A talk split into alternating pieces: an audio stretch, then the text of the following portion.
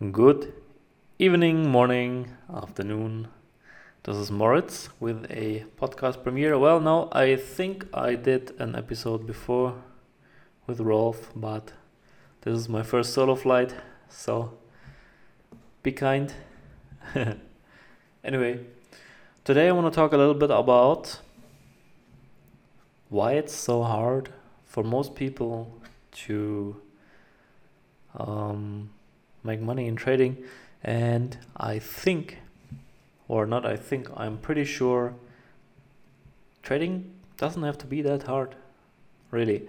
From my own experience and from coaching and mentoring tons of other traders, I know that trading doesn't have to be as hard and complicated as many people make it. I know trading is a huge rabbit hole and whatever topic you choose, be it Elliott wave theory or quantitative trading or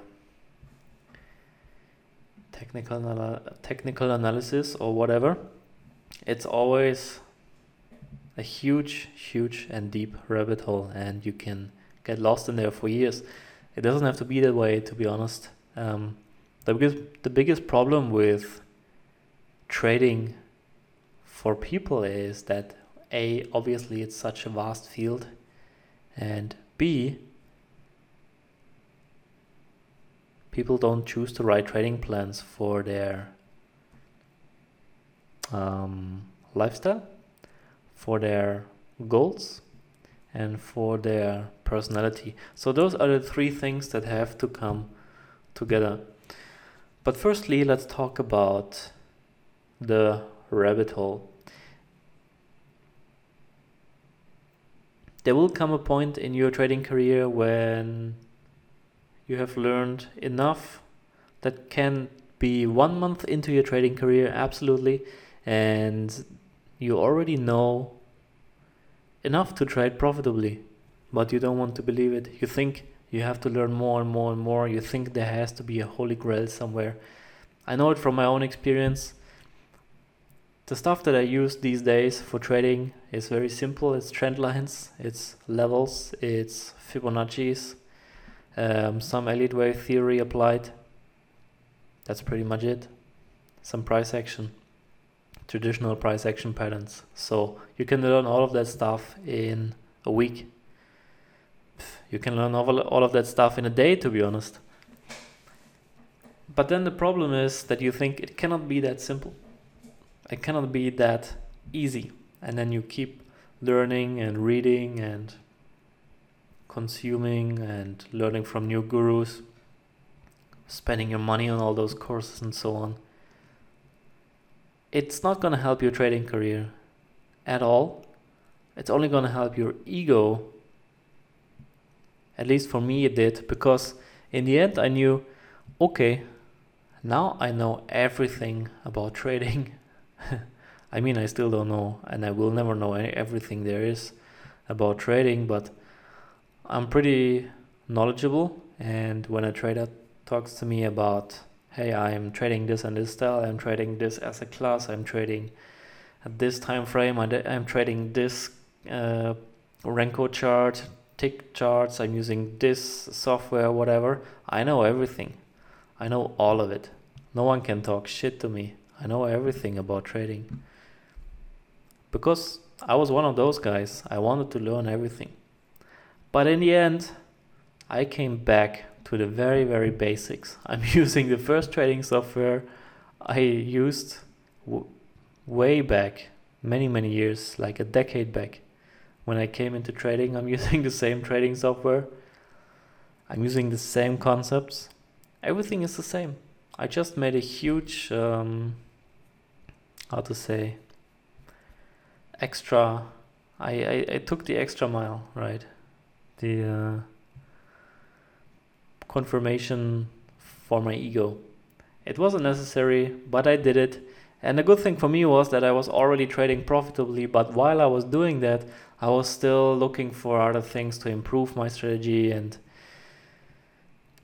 um, yeah boost my confidence and so on. But in the end I noticed that what really matters is not that you know everything or that you have the best tools or whatever. What really matters are the other two things I mentioned, and that's having a trading plan. That's number one. That A fits your lifestyle and B fits your personality. And that's it. That's pretty much it.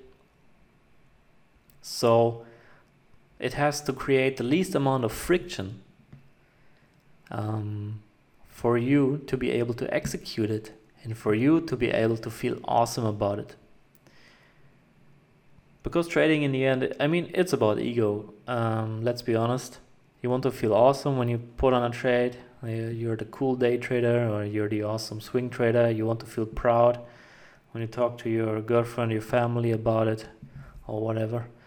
Um, how awesome you are as a trader. And if you have a trading style that fits your personality 100%, that's pretty much achieving that style. Uh, that that uh, thing that when you talk about your own trading, you're like, oh man, I'm I'm super happy with what I'm doing. I'm fulfilled. I have meaning in my life, and that's because I have a trading plan that fits me personally and it helps me achieve my goals.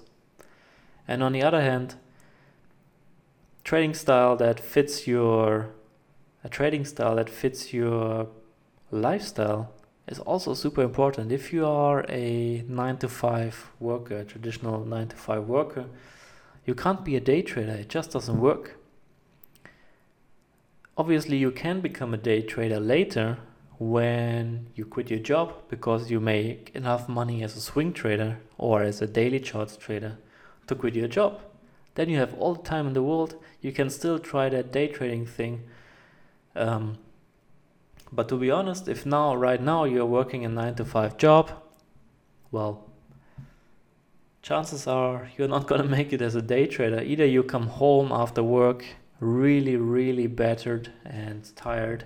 You have to take care of your family, your kids, your wife, your whatever. But all you want to do is jump on the on, onto the couch and have a beer.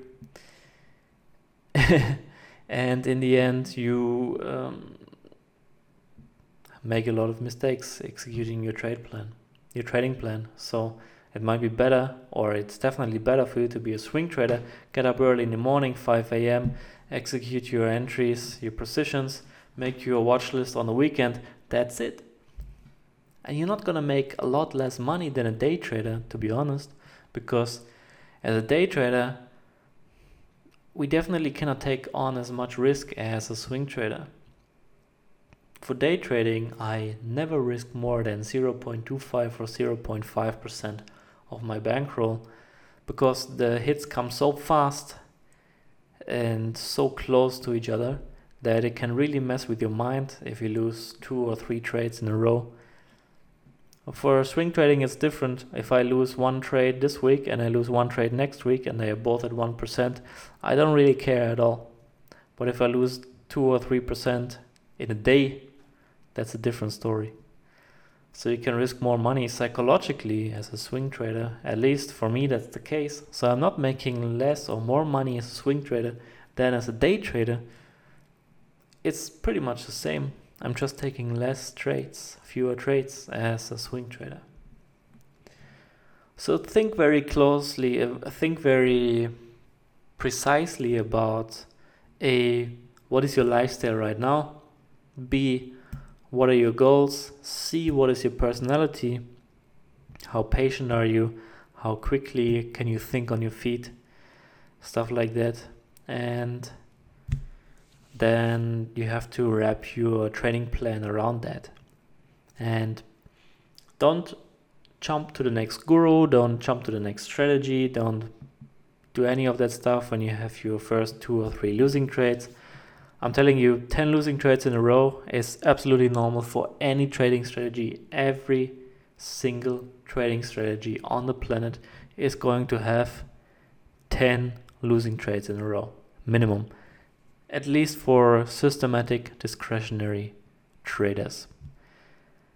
Don't act from a place of emotions.